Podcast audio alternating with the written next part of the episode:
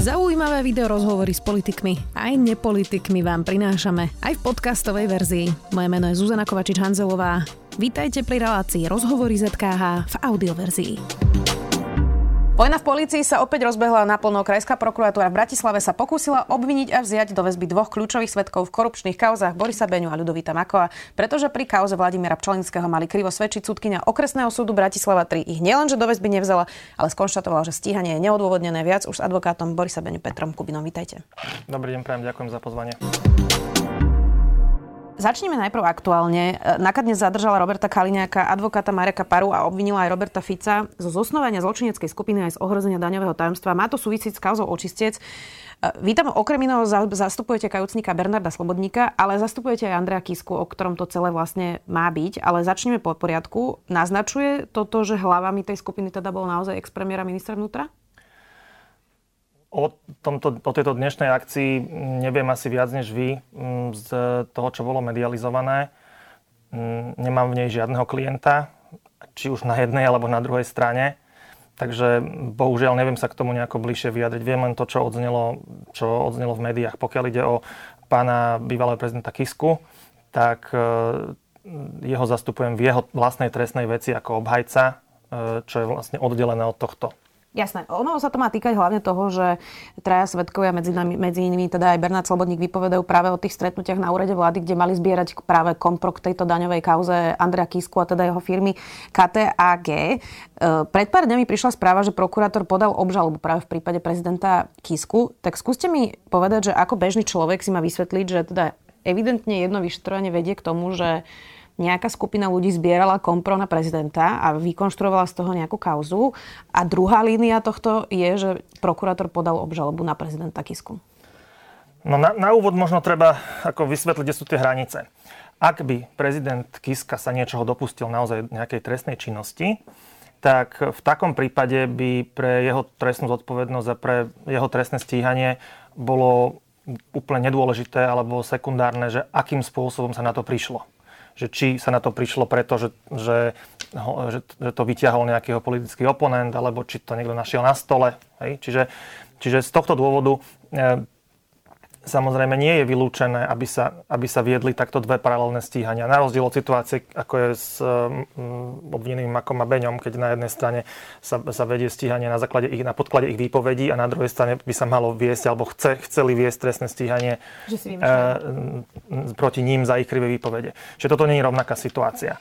E, ale v tomto prípade pána e, bývalého prezidenta Kisku je ten problém, že to, za čo je on stíhaný, jednoducho nie je trestná činnosť a, a niekto z toho len chcel urobiť trestnú činnosť. Chcel, aby to vyzeralo trest, ako trestná činnosť a chce, prezentoval to tak verejne a chcel, aby to niekto, e, niekto aj reálne vyšetroval a trestne stíhal a poslal pred súd. To sa stalo. Um, takže ja nevidím primárne problém v tom, že sa vedú nejaké takéto dve paralelné stíhania, ale v tom, že za čo je stíhaný pán Kiska. No a ako je možné, že potom prokurátor vyhodnotil, že to je na obžalobu a že to je trestný čin? Nevidím do hlavy e, rozhodovania e, prokurátora v tejto veci. Môže to, príčin, príčin môže byť niekoľko. Jedna môže byť tá, že pokyny, ktoré boli dané na začiatku, ešte neodzneli alebo nedozneli, neboli odvolané. Druhá bola taká, že druhá môže byť taká príčina, že sa chcel zbaviť odpovednosti a hodiť to na súd, že nech teda ten súd e, to nejako rozhodne. Naozaj neviem, nedovolím si to nejakým spôsobom vyhodnocovať. My sme za situácie, keď je proti vám vedené trestné stíhanie 7 rokov, e, v podstate nedôvodne za nič, za niečo, za čo nikto iný v tejto republike nikdy stíhaný nebol, tak e, odovzdanie tej veci ako do rúk nezávislého súdu, do rúk spravodlivosti je v podstate vykúpením hej, pre toho obvineného.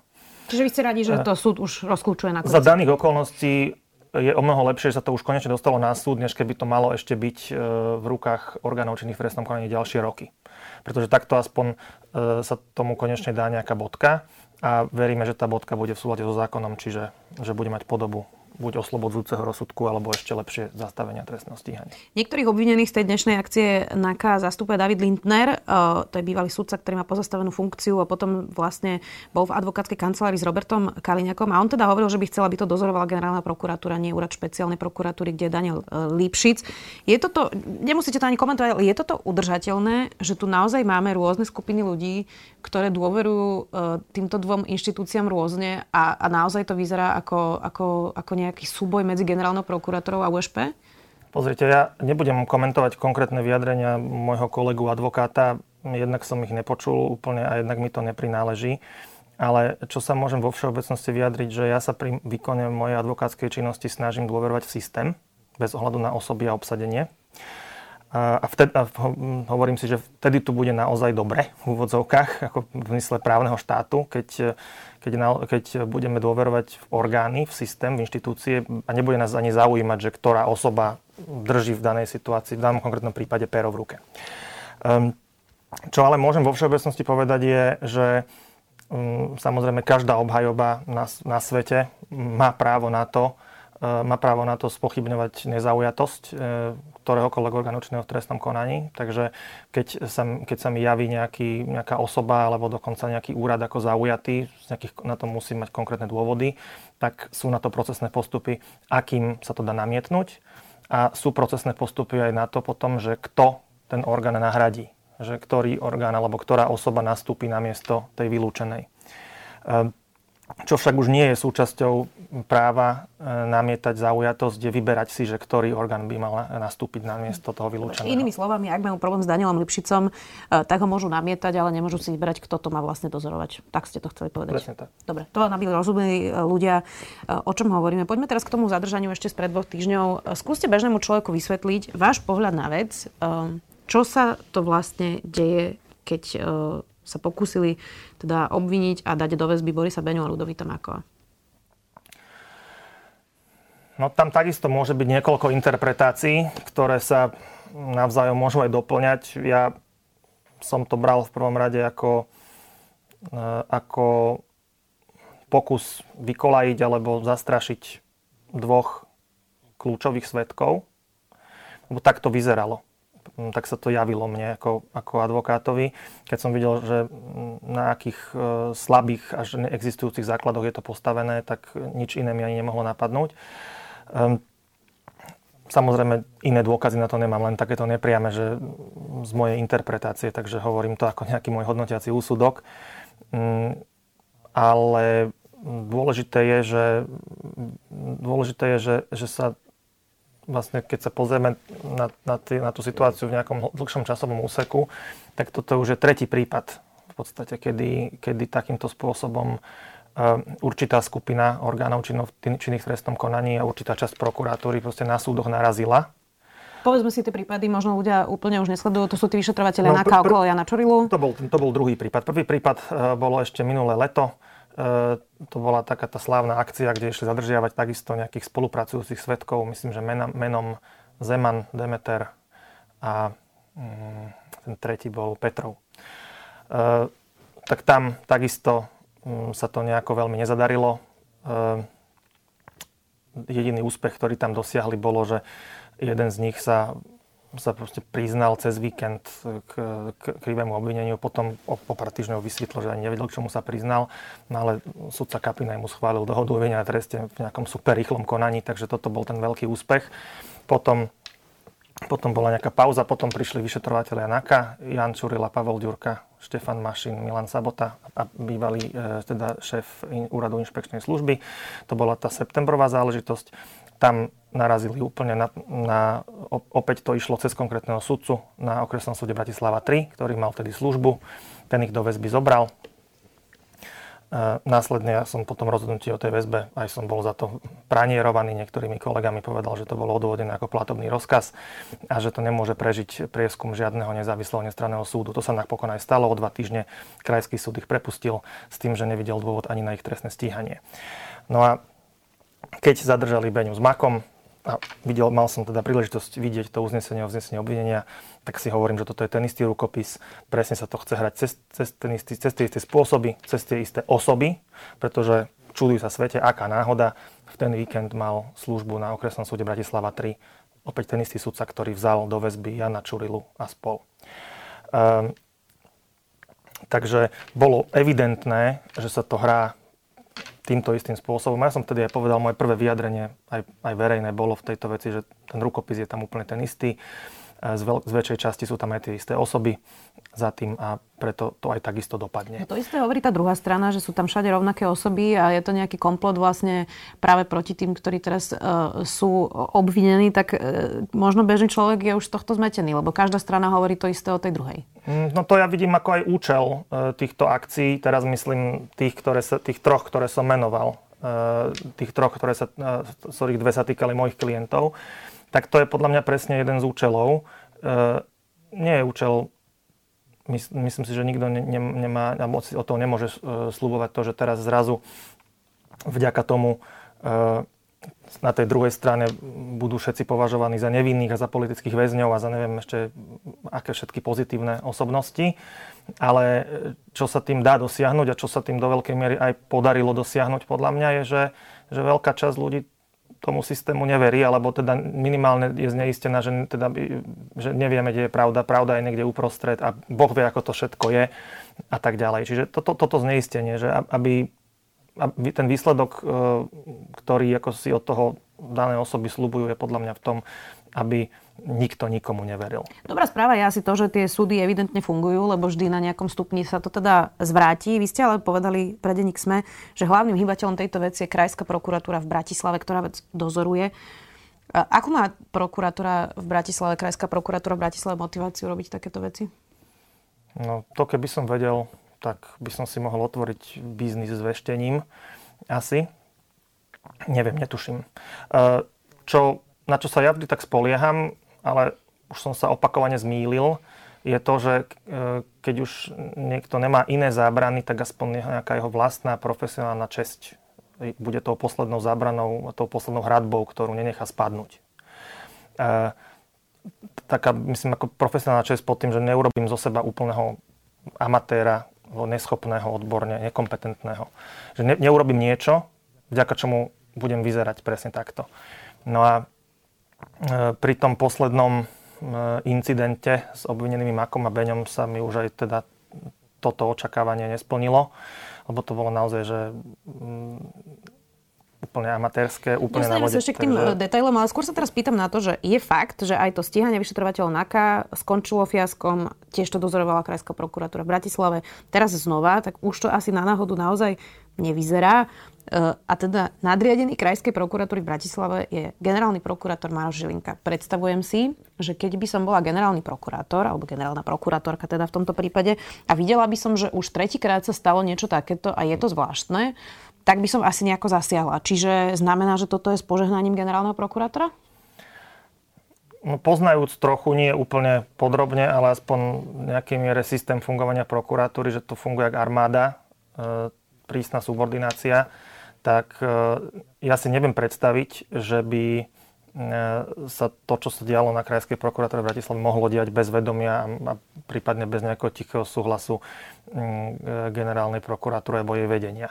Treba povedať, že po tomto treťom incidente generálna prokuratúra reagovala zobrala ten prípad podľa teda medializovaných informácií, od, odňala ho Krajskej prokuratúre Bratislava a posunula ho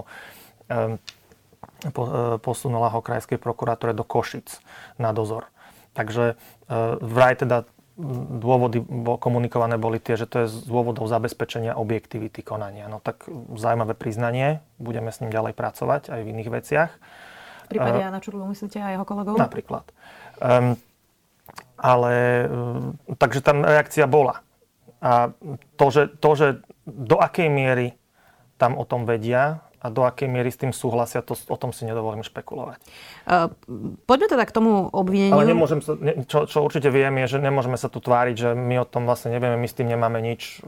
Pre nás je to Proste niečo... Maro Žilinka je naozaj priamy nadriedený a generálna prokuratúra je presne ako ste hovorili armáda, čiže rozumiem... Keď riadím nejakú inštitúciu, velím nejakej armáde, obrazne povedané, tak keď nejaký vojak na druhej alebo tretej úrovni podo mnou, poviem to obrazne, pácha vojnové zločiny, tak je to aj moja zodpovednosť ako toho veliteľa. Rozumiem. Pôvodne v tom obvinení e, práve týchto dvoch kľúčových svetkov hovoril krajský prokurátor, že svetkovia Mako a Beňa sa koordinujú a mali sa teda e, stretávať v zahraničí a mali mať na to informácie z tajnej služby SIS. Predložili teda nejaké konkrétne dôkazy, ja neviem, fotky alebo proste nejaké, nejaké dôkazy práve o tom, že sa teda niekedy stretli a koordinovali? Nie, nič také tam nebolo. Um, boli boli zaznamenané mm, prechody cez hranice, ktoré teda k tomu sa aj oni priznávajú, to nie je nič tajné, lebo obidvaja majú prácu v Českej republike, čiže mm, pri tej frekvencii, ako tam chodia, jeden častejšie, druhý menej často, tak sa nedá vylúčiť, že niekedy, e, niekedy prekročia tú hranicu aj v ten istý deň. Je treba povedať, že naša, naša e, tajná služba nemôže pôsobiť v zahraničí, Eh, legálne, bez toho, aby mala na to súhlas českej strany. Čiže keď sa bavíme teda o Českej republike. Čiže mm, nemôže mm, agent SI, nemôže ísť príslušník SIS ísť legálne eh, služobnú činnosť robiť eh, do Českej republiky bez toho, aby o tom vedela a, mm, a dala súhlas na to česká strana. Mm. Takže legálne by ich mohli odsledovať len po hranice. Plus bolo tam, boli stretnutia medzi nimi dvoma, medzi Makom a Beňom, ktoré, ktorým sa oni vždy priznávali, dokonca ich aj proaktívne hlásili, keď sa stali, lebo, lebo jedno bolo náhodné v Prahe na Václavskom námestí v rámci nejakej reštaurácie, že jeden tam prichádzal, alebo tam sedel, druhý odtiaľ odchádzal. E, toto bolo aj hlásené, aj o tom sa vedelo, to nebolo žiadne tajomstvo. A ďalšie tri stretnutia boli na úkonoch pri, e, na orgánoch činných trestnom konaní. Jedno dokonca bola konfrontácia ako v rámci normálne procesný úkon podľa trestného poriadku. Také, také stretnutie ďalšie bolo napríklad aj to, aj to ten výsluch k väzbe na okresnom súde Bratislava 3, aj to pojednávanie verejné zaznutie na krajskom súde potom o stiažnosti prokurátora. To, to nie sú žiadne dôvody Dobre, čiže aký, aký typ proste informácií SIS dodala teda? Keď to mám povedať ako nejak tak zrozumiteľne pre bežného človeka, tak uh, dodala kopec sklebiet, výmyslov, a... Čiže nejaké zvodky iba? Tento možno hovorí toto a hovorí sa tamto? No, nebudem zachádzať do konkrétnosti, do konkrétneho obsahu, lebo to je utajovaná časť spisu. E, ale čo môžem povedať je, že to celé u mňa budilo e, dojem a nie len u mňa, ale minimálne aj u súdkyne okresného súdu Bratislava 3 podľa teda jej odôvodnenia, e, že ako keby to bolo nejaké alibi, ktoré niekto vyrábal dodatočne pre niekoho iného. Pomáha SIS svojmu obvinenému ex-rediteľovi Pčolinskému? Uh, do akej miery mu pomáha, kon, um, teda ako, ko, bežne to neviem. On, on je obvinený. Ešte stále? No, Aha. už zase. Už to znova podali. Uh, no, ob, tak študoval sa tam spis, nie? No, ob, uh, obvinený je, obžalovaný ešte nebol. Okay. To obžaloba ešte, či bola podaná, to neviem, uh, lebo nič také nebolo medializované. Ale obvinený potom, potom ako bolo zrušené obvinenie 363 pôvodne, tak potom bol znova obvinený a teraz je to niekde mm, medzi skončeným vyšetrovania a buď podaním obžaloby alebo iným rozhodnutím meritorným. No a či mu pomáha a do akej miery mu pomáha, to neviem povedať, ale viem povedať to, že touto akciou voči Makovi a Beňovi mu určite nepomohla. Vladimír Čolinský v rozhovore pre denník N odpovedal aj na otázku, e, ktorá znela, že teda bežný človek by mohol mať pocit, e, ako keby mal stále vplyv na SIS a tá zhromažďovala dôkazy v jeho prospech. A on na to odpovedal toto. Ale aké dôkazy? Listiny s Beňovým podpisom, ktoré urobil poza môj chrbát, alebo povolenia súdkyň z hodou okolností tých, ktoré prepustili týchto pánov z väzby, kde podpisovali nasadenie ITP na Zoroslava Kolára a naznačoval aj to, že súdkyňa niektoré tie dôkazy vlastne nepochopila alebo ich zle interpretovala. Toto vylučujete? No, opäť, e, zachádza to, alebo snaží sa to zachádzať do obsahu tej utajovanej prílohy, čiže k tomu sa vyjadrovať nebudem. E, môžem povedať len vo všeobecnosti, že e, čo, keď tam spomína on, že sú, nejaká súdkynia, čo na, post, po, po, podpisovala nasadenie ITP na... E, Zoroslava Kolára. Zoroslava Kolára. E, tak neviem, neviem, ktorú súdkyňu mal na mysli, e, pretože teda o tom, e, on, on tam hovorí o tom, že to mala byť súdkynia, ktorá ich prepustila zadržania alebo z väzby. E, no, e, pokiaľ ja viem, tak e, keď dáva Slovenská informačná služba podľa svojho zákona žiadosť o, o, o súhlas s odpočúvaním alebo s ITP, tak to nerobí okresný súd Bratislava 3, ale robí to krajský súd v Bratislave. Takže neviem, koho mal na mysli, ale není to dôležité. Mm, pointa je, že k obsahu tej utajovanej prílohy sa vyjadriť nemôžem ale, mm, ale teda v tomto mám ťažšie, lebo nemôžem poukazovať na konkrétne nes, ne, nezrovnalosti, ale, mm, ale naozaj, keď to mám zhrnúť, ako, aký to malo efekt, tak vo výsledku ten obsah tej utajovanej prílohy ešte pomáha zvierohodniť výpovede pána Maka a pána Beňu. Eh, Vladimír Čolinský v tom rozhovore povedal, eh, vlastne aj sa vyjadril k tomu, že čo vlastne Boris Beňa o o ňom vypovedá a povedal toto. Niečo na mňa hľadali, ale nenašli nič, kým nedostali do rúk Borisa Beňu. Ten im nemal čo iné ponúknuť a preto ma zobchodoval, to je celé, aby sa dostal na slobodu, veď logicky vyliezol von, dostal podmienku, kým v prvom konaní za túto istú vec dostali ex-šéf kontrarozviedky SIS Peter Gašparovič a ex-policajt Víčan 11 rokov na prvom stupni, tak Boris Beňa išiel von s podmienkou a dodal, že mu to zabezpečilo výhody, veď žiadne iné výpovede nemal. E, to povedal teda Vladimír Čolinský. Zabezpečilo to teda Borisovi Beňovi výhody? Mm, toto je jeho odpoveď. E, ja ju nebudem nejako komentovať. Čo môžem povedať je to opäť, že e, z pohľadu toho, aké má pán Beňa postavenie v tej trestnej veci, kde teda už bol aj na základe dohody o vine treste uznaný za vinného, čo bola tá vec, za ktorú bol aj vo väzbe.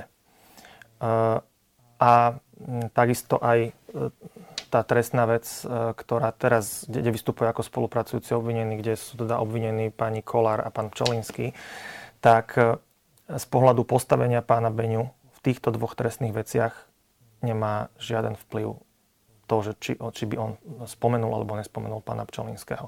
Má to vplyv jedine ten, že keby, ak, ak, sa to, ak sa to naozaj stalo tak, že ako teda vypoveda, že, že pán Čolinský na tom mal svoju účasť a on by ho nespomenul, že by to zobral na seba, alebo že by ho proste zakryl nejakým spôsobom, tak v takom prípade e, by sa na neho nazeralo ako nedôveryhodného svetka, pretože by nepovedal celú pravdu. To by bol jediný dopad, ktorý by to malo. Ale ak by, ak by pravda bola taká, ako teda tvrdí v tomto naša protistrana, že, že teda on s tým nič nemal, e, tak v takom prípade Mm, z pohľadu pána Beňu, aj z pohľadu pána Maka si myslím, aj z pohľadu akéhokoľvek iného svetka, ktorý by o tom vypovedal, e, nemá žiaden dopad na, e, žiaden, nezíska tým žiaden extra benefit tým, že spomenie tam nejakú takúto osobu navyše. Vy ste, Nepravdivo. Rozumiem. Vy ste uh, vyčítali teraz kraj, Krajskej prokuratúre v Bratislave, že oni pože, podávali žiadosť na väzbu podľa toho, ktorý sudca má službu a ste teda, myslím, popisovali, že teda keby bol záznam z kamier na parkovisku, takže tam ten človek teda podľa vás čakal, aby teda mal ďalší sudca službu, ktorému to podajú. To isté ale vyčítali oni napríklad vyšetrovateľom NAKA okolo pána Čurilu, e, že vlastne pri tých nahrávkach z kancelárie špekulovali, ako napísať e, obvinenia a stíhania tak, aby to šlo na špeciálnu prokuratúru. Tak e, opäť môže mať občan pocit, že si vyčítate navzájom rovnaké veci. Rozumiem. To, to má dve roviny. Prvá rovina je, že keď sa niekto o niečom rozpráva, že ako by to ako by to mal rád, alebo ako by sa mu to páčilo, alebo ako, ako by si to predstavoval, tak je to treba porovnať s tým, že či sa to naozaj aj tak stalo. Uh, pokiaľ ide o lebo boli dve skupiny tých uh, nejakých nahrávok, ktoré sa šírili. Prvá bola tá, kde vyšetrovateľia NAKA sa rozprávali v rámci družnej debaty a komentovali zmeny rozvrhu práce na, na špecializovanom trestnom súde, že ktorí sudcovia už nebudú robiť prípravné konania a ktorí tam naopak pribudnú. Uh, to je úplne bezproblémové ako tam to nie je nič. A potom, potom bolo druhé, e, druhé bolo to, čo ste asi mali na mysli, že, že, e, že ak, akým spôsobom naformulovať nejaký skutok, aby teda to dozorovala špeciálna prokuratúra. No, tak právomoc špeciálnej prokuratúry je daná zo zákona, čiže keď, je, keď raz máte nejaké podozrenia z korupčnej trestnej činnosti alebo z nejakého súhrnu skutkov, ktoré zahrňajú aj korupciu alebo zahrňajú napríklad organizovanú trestnú činnosť, e, zločineckú skupinu, tak to si nevyberáte. E, to je dané zákonom, že, že keď je tam raz podozrenie z nejakého korupčného správania, peňažného, nepeňažného, tak, e, tak to automaticky ide aj to, všetko, čo s tým súvisí, ide na špeciálnu prokuratúru. A, a e, druhá vec, alebo druhú rovinu, ktorú v tom treba vidieť, je to, že e, o tom sa možno málo hovorí, my o tom teda hovoríme všade, kde, kde sa dá, že ľudia z týmu očistec, vrátane jeho vtedajšieho vedenia, opakovane kontaktovali so svojimi podozreniami vo vzťahu k úradu inšpekčnej služby Krajskú prokuratúru. Máme minimálne tri tri záznamy. záznamy písomné o tom, že v určitých dňoch s odstupom možno týždňov, možno mesiacov tam s tým boli. Dokonca bolo aj stretnutie ich s vedením Krajskej prokuratúry, kde Krajská prokuratúra o tieto veci nejavila najmenší záujem. Hej. Čiže berte to tak, že máte sériu podozrení, ktoré chcete posunúť do vyšetrovania a tí, ktorí by na tom s vami mali mať o to záujem, to ďalej posúvať, tak, tak nemajú. Tak, tak hľadáte cestu, ako to robiť tak, ako nájsť niekoho v tom systéme, kto o to zaujímať bude. Tak, tak logicky sa natíska potom to, že, že Eh, keďže NAKA eh, podľa zákona robí veci primárne patriace do právomoci špeciálnej prokuratúry. To skôr sú výnimočné veci, že NAKA robí niečo pre krajskú prokuratúru. 90% vecí je takých, že NAKA robí vždy v dvojičke so špeciálnou prokuratúrou potom krajské riaditeľstvo PZ alebo inšpekcia robí s krajskou prokuratúrou a tak ďalej. Takže v tomto by som, eh, v tomto by som žiadnu nejakú hru E, na z toho správneho sudcu nevidel. Pretože to, tuto, e, naproti tomu pri Beňovi s Mákom to bolo úplne zrejme, že tam, tam išli zadržať v sobotu ráno a strašne rýchlo sa robilo, aby sa všetko stihlo, lebo však tam je 48 hodinová lehota a, a služba sudcovi Kapinajovej končila v pondelok o 8.00.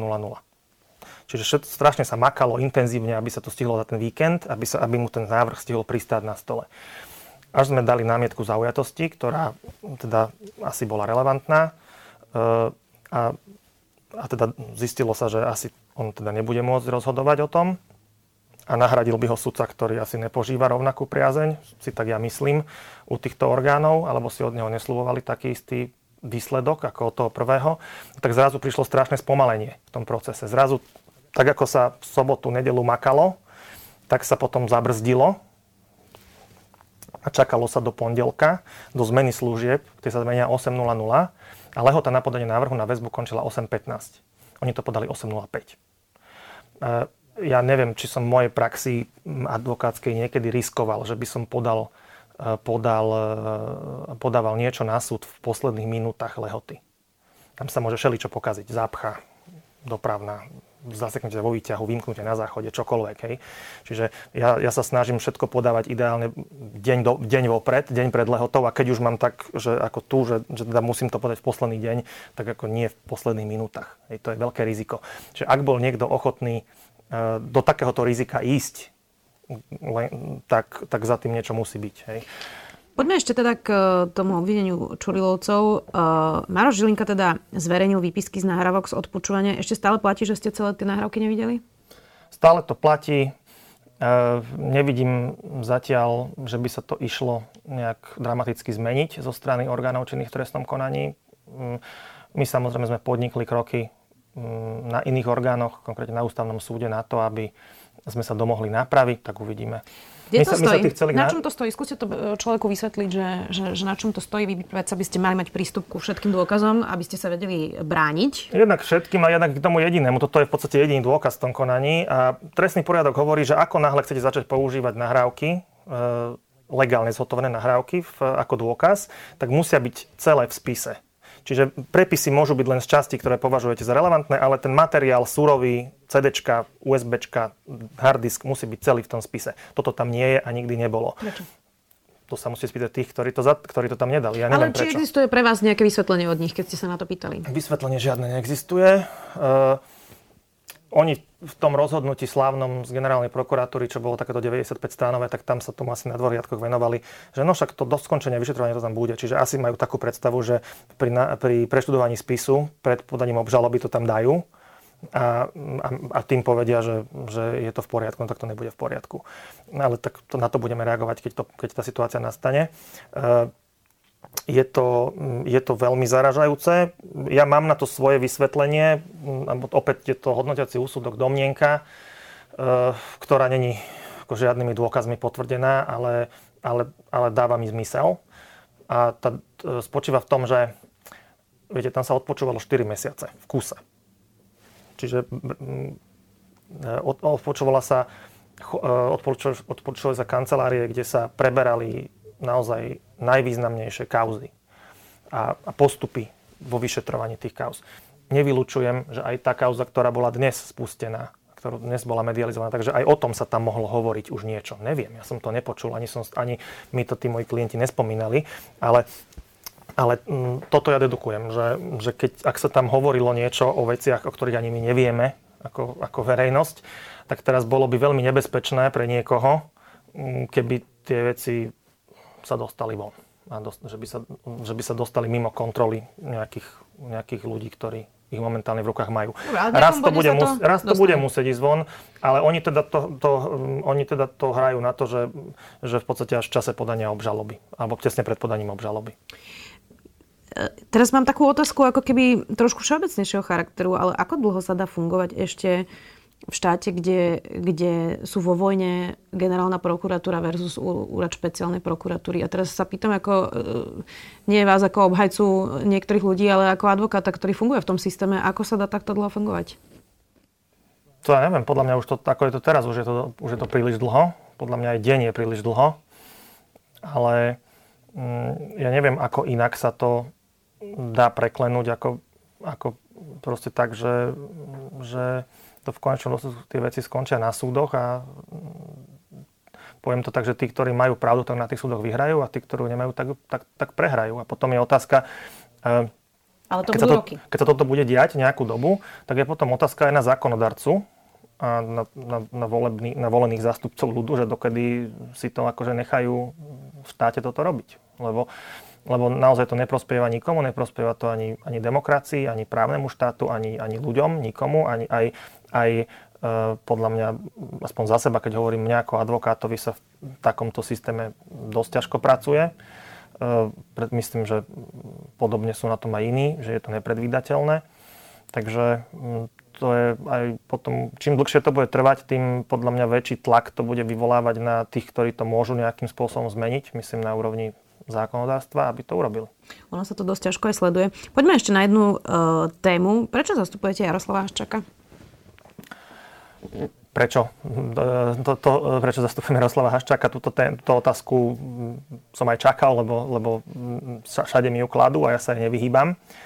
Uh, mám, to na to, mám na to viacero dôvodov a keby som ich mal povedať všetky, tak neviem, či nám na to zostáva čas. Uh, ale uh, poviem možno taký dôvod, ktorý akože sa týka mňa osobne ako advokáta. Že ten, ten, ten som už niekde spomínal nedávno aj, a súvisí s tým, že e, je verejne známe, že ja som vlastne aj so, so skupinou Penta, teda vlastnenou pánom Haščákom z nejakej väčšej časti, pracoval 15 rokov Na možno. obchodných veciach, nie? Primárne. Rôzne, primárne obchodné. E, boli to rôzne veci. Bolo to obdobie pred gorilou, po gorile 15 rokov. A, a zároveň teraz prišla vec, kde, kde, sa, kde sa proste jemu stala konkrétna nespravodlivosť, konkrétnu, majúca konkrétnu podobu, ktorá keby sa stala komukoľvek inému, tak to považujeme za problém. E, málo, málo sa o tom možno hovorí, ale to, čo sa stalo Jaroslavi Haščákovi, je presne to isté právne a procesne, aj, aj hmotnoprávne, čo sa stalo vyšetrovateľom NAKY. Tiež e, boli, boli obvinení, aj on bol obvinený. Boli, bol, bol, boli vzatí do väzby pr- súdom prvého stupňa, aj on bol vzatý do väzby súdom prvého stupňa. Súd druhého stupňa ich z väzby prepustil z dôvodu, že ich trestné stíhanie bolo nezákonné. Aj Haščáka súd naj, druhého stupňa, v tom prípade najvyšší, ho prepustil, pretože trestné stíhanie bolo nezákonné. Jediné, čo je rozdiel v tomto prípade, sú, sú mena, osoby a obsadenie. Viete, prečo sa na vás na to pýtam? Nie no. preto, že meritorne, uh-huh. ale že prečo vy osobne ho zastupujete. Ja si spomínam náš rozhovor, za ktorý vás potom inak disciplinárne stíhali, kde ste vysvetlovali, že zastupujete len tých, ktorí sa priznávajú k trestnej činnosti a teda tých tzv. kajúcnikov a že iných by ste nezastupovali. Áno, tak ale sa pýtam. Ale tam si, to, to, to, toto len by som uvedol na pravú mieru, že keby sme to teraz mohli prehrať, tak si to prehrajme, ale e, aj, aj vy ste ocitoval len časť tej vety, ktorú som povedal. Jasne. Ja som to povedal o kauzách zločineckých skupín. Že v takýchto veciach, čiže vo veciach zločineckých skupín organizovaných, nezastupujem iných ako spolupracujúcich. To platí, lebo keď si zoberiete moju celú trestnú klientelu, tak väčšina mojich klientov sú nespolupracujúci. No a pýtam sa vás iba tak osobne, že prečo reputačne aj teraz v každom rozhovore musíte vysvetľovať, prečo zastupujete Jaroslava Haščáka, že prečo osobne proste zastupujete, on si vie zaplatiť najlepších právnikov, nemusíte to byť zrovna vy. Prečo to robíte? No, poprvé, pretože ma s tým oslovil A e, pretože keby som to neurobil, tak okrem iných dôvodov, ktoré to sú tie, ktoré môžeme im venovať iný termín, keď a celý, keď budete mať čas, ale aspoň tak zhruba, že, že keby som to neurobil, tak práve tým by som bol nekonzistentný s tým, čo som robil vždy doteraz. Pretože keď si, predstavte si teraz, že je tá situácia, v ktorej je teda pán Haščák, že sa, toto to, to, to, sa stalo v jeho prípade, a len si vymente jeho za nejakú inú osobu. Nejakú, ktorá nebudem nikoho menovať, ale niek, niek, niekto, ku komu prechovávate nejaké sympatie, ktorému veríte, ktorého máte rada, ktorý, ktorého obdivujete, to je jedno. Hej? Proste len si vymente tú osobu. A, a, a ja, ja jednoducho si myslím, že, že e, tá osoba e, v tom celom z pohľadu mňa ako advokáta nie je dôležitá a nemala by hrať žiadnu rolu. Keby som to mal odmietnúť tú vec, tak jediný dôvod, ktorý, o ktorým by som to mohol oprieť, by bolo, lebo sa voláš Jaroslav Haščák, lebo si to práve ty. Dobre, keby za vami prišiel Tibor Gašpar s takýmto prípadom, tak by ste ho tiež obhajovali? No, tam teraz uh, musím zdať pozor, čo poviem kvôli disciplinárnemu stíhaniu, lebo takto presne začala tá veta, za ktorú som bol tedy stíhaný. Ale uh, v prípade konkrétneho pána, ktorého menujete, tak, uh, tak poprvé, uh, nemám, nemám s, s ním ani s nikým z jeho okolia tú minulosť, ktorú mám s pánom Haščakom, ako klientsko advokátsku myslím. A to je jeden rozdiel. A druhý rozdiel je ten, že e, že jemu sa nestalo nič také, ako sa stalo Haščakovi v tomto prípade. Mm, ne, ne, neviem o tom, že by nejaký súd... To bola hypotetická hej. otázka. Uh, viete, prečo sa pýtam? Lebo uh, ja viem, že to uh, nie je na súde rozhodnuté, ale celé Slovensko si vypočulo desiatky hodín nahrávok proste prípadu Gorila, ktorý jasne naznačuje, hoci teda stále nemáme žiadny rozsudok a vyzerá, že sa ho ani nikdy nedočka slovenská verejnosť, jasne si vypočuli korupčné správanie vládnych predstaviteľov v spolupráci s niektorými finančnými skupinami. Tak reputačne sa pýtam, že či toto pre vás nie je problém, že zastupujete Jaroslava Aščaka. Hoci rozumiem, že teda zastupujete ho 15 rokov. Nie je to problém. Samozrejme, to vyhodnotenie som si musel urobiť predtým, ako som to vzal aj ja osobne, aj teda kolektívne v našej kancelárii. Ale e, čo by som k tomu povedal, že pri, e, pri vyvodzovaní nejakej spravodlivosti za nejaké zlé veci, ktoré sa v tejto spoločnosti stali alebo mohli stať, Teraz pominiem obsah gorily, lebo obsah gorily je jednak pomerne dlhý, komplikovaný. E, bolo by možno dobre si ho osviežiť, prečítať a zamyslieť sa nad tým, že čo konkrétne sú tam tie trestné činy a potom sa im povenovať. Ale táto kauza konkrétne sa netýkala obsahu gorily, ale týkala sa nejakého disponovania s tou, s tou akože nahrávkou a e, teda nakladania s ňou. A e, ja, ja si myslím, a som, som o tom akože úplne presvedčený bez ohľadu na osoby a obsadenie, že keď e, akákoľvek, e, akákoľvek trestná činnosť, ktorá sa pácha a ten, kto ju pácha, by mal za to nie zodpovednosť. Ale e, vyvodzovanie trestnej zodpovednosti voči konkrétnej osobe, čiže stíhanie a odsúdenie niekoho, je niečo iné ako možno jej mediálne prezentovanie v nejakom svetle. Keď, keď niekoho považuje verejnosť za, za neobľúbeného, zavrhnutia hodného, nesympatického, zlého, poviem tak, čisté zlo, vo všeobecnosti hovorím, tak to ešte, nie, to ešte samo o sebe není dôvod na jeho trestné stíhanie, pretože na, na, na to, aby bol niekto odsúdený trestnoprávne, tak na vyvodzovanie celkovo spravodlivosti a na čist, očistú nejakú spoločnosti je dôležitý je nielen ten cieľ, ale aj tá cesta, ktorou sa k nemu dopracujeme.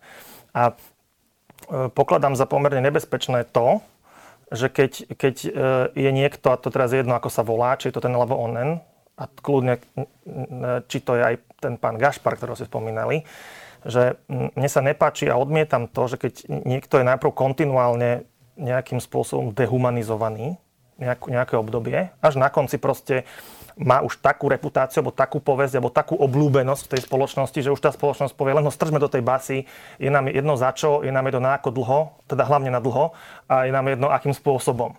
Čiže na to vyvodenie tej spravodlivosti, aby, aby to bolo funkčné, tak na to nestačí len dosiahnuť ten výsledok, ale na to treba aj tá, tá cesta k tomu, aby ja bola... Ja úplne súhlasím. A Ďakujem. A, a, Veď takto má fungovať ano. E, právny štát. Veď to, je, to vôbec nerozporujem. No, ja rozporujem len vašu osobnú motiváciu, že, že, že, no, že prečo. Ako tu som, verím, že v rámci časových možností vysvetlil, že je daná jednak nejakou spoločnou minulosťou, jednak Rozumiem. mojou konzistenciou, alebo snahou byť konzistentný a jednak tým, že, že naozaj verím tomu, že, že, niek- že keď sa niektoré veci robia, tak by sa mali diať bez ohľadu, ako mali by sa diať e, zákonným spôsobom, a to teraz nemyslím zákonnosť ako frázu, ako niektoré orgány činné v trestnom konaní používajú, ale myslím to naozaj reálne, aspoň v hrubých mantinoloch toho zákona, nech sa hýbeme. Ne, nemusíme byť, e, nemusíme byť akože v strede toho intervalu, môžeme byť kľudne na hrane, ale na, na tej vnútornej, to, myslím, tej, tej zákonnosti. A ešte jednu vec by som k tomu povedal, a to súvisí aj s tým, prečo som to ja vzal, že e, ja sa, aj, a to aj pri iných obhajobách, nielen, toto není ani obhajoba, toto je zastúpenie v civilnom konaní, ale aj keby to obhajoba bola. Tak ja sa, ja sa pri uh, o preberaní obhajoby oveľa viac, až, až by som povedal, že úplne, sústredujem na to, že čo mám obhajovať a čo mám ako keby zastupovať, než koho. Hej? Lebo, lebo uh, to, že keby som sa mal rozhodovať podľa toho, že či je niekto oblu, ako je niekto oblúbený alebo naopak nenávidený, tak to je veľmi vrátke kritérium. Ten, kto je dnes nenávidený, zajtra môže byť oblúbený a naopak. Hej, ten, kto je dnes oblúbený, tak zajtra môže byť nenávidený. A to závisí od takých vecí, ktoré, podľa ktorých by nikto z nás nikdy nechcel byť posudzovaný. Takže, takže e, keď sa pozriete aj do zahraničia, tak toto len ako na ilustráciu, tak tak e, pozrite si, pozrite si ľudí, ktorí obhajujú napríklad Breivika, alebo ktorí obhajujú, e, taká mladá advokátka obhajuje mm, Abdeslama, toho, čo mm, bol organizátor toho útoku v divadle, divadle Bataclan. Mm. Tí ľudia mm, nemajú vonkoncom nejakú zlú reputáciu v rámci tej spoločnosti, skôr akože sú, sú tak by som povedal, že vysoko rešpektovaní, napriek tomu, že koho obhajujú a, alebo koho zastupujú. A mm, to je aj moja nejaká ambícia, že ja vo všeobecnosti pri mojich obhajobách a pri mojich zastupovaniach je, že e, pozerať sa na veci tak, že nie, že koho zastupuješ, a tak, tak, tak vnímam aj zvyšok advokácie, že nie je dôležité, že koho zastupuješ, ale ako to robíš. Hej? Ako, akým spôsobom to robíš, že či robíš, či, či robíš právnu, právnu službu, alebo či, sa, či nebodaj spolupáchaš tým klientom trestnú činnosť. A, a že či, e, či že čo vlastne teda, čo je, to, čo je tá kauza, ktorú obhajuje. Ešte mám k tomu jednu otázku a potom už uh, to môžeme skončiť. Uh, ne, ne, nedokazuje to um, práve tie argumenty druhej strany, že tu niektorí vyšetrovatelia uh, majú vlastne krvavé oči a hon na niektorých e, práve tých nepopulárnych ľudí, o ktorých hovoríte, tých nenávidených, dehumanizovaných ľudí a že vlastne nadkvalifikujú niektoré skutky, presne aby ich dostali do väzby. Nepotvrdzuje to práve tú teóriu tej druhej strany? Mm, na to, aby sme mohli niečomu priznať, e, priznať už akože závažnosť takú, že je to, že je to systémová vada alebo systémové nejaké zlyhanie, tak by, by to muselo byť pravidlo, alebo by, by musela byť oveľa väčšia vzorka. Hej. Toto máme jeden prípad, ktorý síce je veľmi vypuklý, lebo sa stal človeku s profilom pana Haščáka, eh, ale ako nevidím, ne, nevidím tam ako dostatok, eh, dostatok iných príkladov na to, aby sme mohli si dovoliť tvrdiť, že to bolo, že to bolo nejaké, že to nejaké systémové zlyhávanie. Tuto, tuto, to, tuto to bolo tak, že ja neviem povedať, aké boli motívy, hej, ako koho to, do, toho, do toho nevidím, ani obhajobu som tam nevykonával. Ale, ale rozhodne, čo viem povedať je, že, a čo potvrdili aj súdy v tejto veci, že naozaj sa to stalo niečo, čo sa stať nemalo. Bolo to urobené, bolo to urobené veľmi zle. A a teda následky sa za to dostavili, ale neviem o žiadnom takomto prípade podobnom, pod, podobnej intenzity, ktorý by sa stal. Jasné, ale toto isté hovorí Robert Fico o tých ostatných konaniach. Aj Dušana Kovačika, aj Tibora Gašpara, aj Norberta no, Bodora. No, teraz možno bude hovoriť aj o svojom viete, prípade. V čom, viete, viete, v čom je rozdiel? Že, že pri tom Haščakovi to povedal najvyšší súd. Až by to isté povedal najvyšší súd, alebo teda odvolací súd v právoplatnom rozhodnutí pri, pri aspoň tretine z tých príkladov, ktoré ste spomenuli, tak potom sa môžeme baviť o tom, že, že či to náhodou nie, či, či, to, či to naozaj bolo nejaké ojedinelé zlyhanie, e, síce závažné, ale ojedinelé, alebo či je to niečo, čo sa, e, čo sa stáva častejšie a čo sa stáva možno, možno pravidelne. Ja vôbec neviem vylúčiť, že e, niekde si môže nejaký aktivistický príslušník orgánu činného v trestnom konaní povedať, že tak idem teraz akože na hranu, však áno, mám tu niekoho, kto je, koho, koho, kto je univerzálne nenávidený spoločensky, takže sa mi prepečie, keď, keď aj keď nejaký prešlap urobím. Nevylučujem, že takéto veci sa môžu stávať, ale odmietam aj pre vlastné dobro, profesionálne, odmietam akceptovať, že by to malo byť pravidlo. Lebo keby sa to stalo pravidlom, tak ako neviem, či by som v takom prostredí vedel fungovať ako advokát, lebo tam už by nešlo o, potom o nejakú kvalitu právnych služieb, ale išlo by o, o niečo iné. Takže to sa vôbec nedá vylúčiť, ale, mm, ale keď sa to stane, tak na to sú tu tie prostriedky presne, ktoré sa aj tu uplatnili, že, že na to tu bol súd, ktorý o tom rozhodol a na to, na to slúži potom mechanizmus odškodnenia, ktorý, e, ktorý podľa zákona existuje. Z tohto celého rozhovoru rozumiem správne, že u vás najvyššiu dôveru po, požívajú momentálne v tomto systéme súdy? Uh, áno. Ako, súdy sú, ma, malo by to tak byť. Ako zatiaľ Zatiaľ e, nevidím dôvod, aby som na tomto závere niečo menil. Obzvlášť, keď, je tu, keď sú tu nejaké dva tábory, ktoré, ktoré stoja proti stoja sebe, proti sebe mm-hmm. tak e, v právnom štáte nie, nie je iná možnosť, ako v podstate spolanúť sa na ten súd, ktorý, ktorý má to posledné slovo. A pokiaľ viem, tak e, tie rozhodnutia súdov v týchto veciach neboli nejakým zásadným spôsobom spochybnené. To, že, to, že, tie rozhodnutia, že, že obhajoba... Nie... Robert Fico by s vami asi nesúhlasil. No, myslím, spochybnené ako buď, na, buď vyšším súd, vyššou súdnou autoritou, alebo, in, alebo nie myslím v politickej komunikácii, alebo, alebo obhajobou. Obhajoba je na to, aby spochybňovala rozhodnutie súdov, ktoré sa jej nepáči. A áno, ja rozumiem, že boli tu nejaké rozhodnutia aj ústavného súdu a nebolo ich málo, ktoré ktoré konštatovali porušenie, e, porušenie práv na osobnú slobodu tým, že niekto bol vzatý do väzby e, e, a nemal tam byť, prípadne mal tam byť kratšie, alebo mal tam byť z iného dôvodu. Také veci boli, ale to, to, sa, to, sa, to, to sa odohralo, to sa napravilo, tí ľudia potom išli z tej väzby von. Hej, ten systém, ten systém ten systém zafungoval v týchto veciach a ak sa niekomu zdá, že, že to trvalo dlho, tak potom, potom to je na mieste, aby, aby sa upravili nejaké zákonné lehoty, v ktorých tieto orgány, aj teda vrátane ústavného súdu, majú o týchto veciach rozhodovať. Ale, ale e, pokiaľ e, aj v týchto veciach, ktoré teda aj sa spomínajú v tej politickej komunikácii, že neviem, či 17, či koľkých, či 11 vecí ústavný súd povedal, že boli porušené právo na osobnú slobodu, tak nemyslím si, že, že čo len v jednom z nich e, bolo povedané, že, že to stíhanie samotné bolo nedôvodné. Bolo konštatované, že na väzbu neboli dôvody, že nebol dôvod na držanie človeka vo väzbe, lebo napríklad bol skutok nadkvalifikovaný a nemal byť. Hej? Súhlasím, nemal byť. Ale nikdy ten ústavný súd nepovedal, ani ten najvyšší súd nepovedal, že, že by samotné stíhanie bolo nedôvodné. Možno teda s výnimkou toho, toho čaká. Budeme to samozrejme celé sledovať. Ďakujem pekne, že ste si našli čas. Advokát Peter Kubina. Ďakujem pekne. Dovidenia.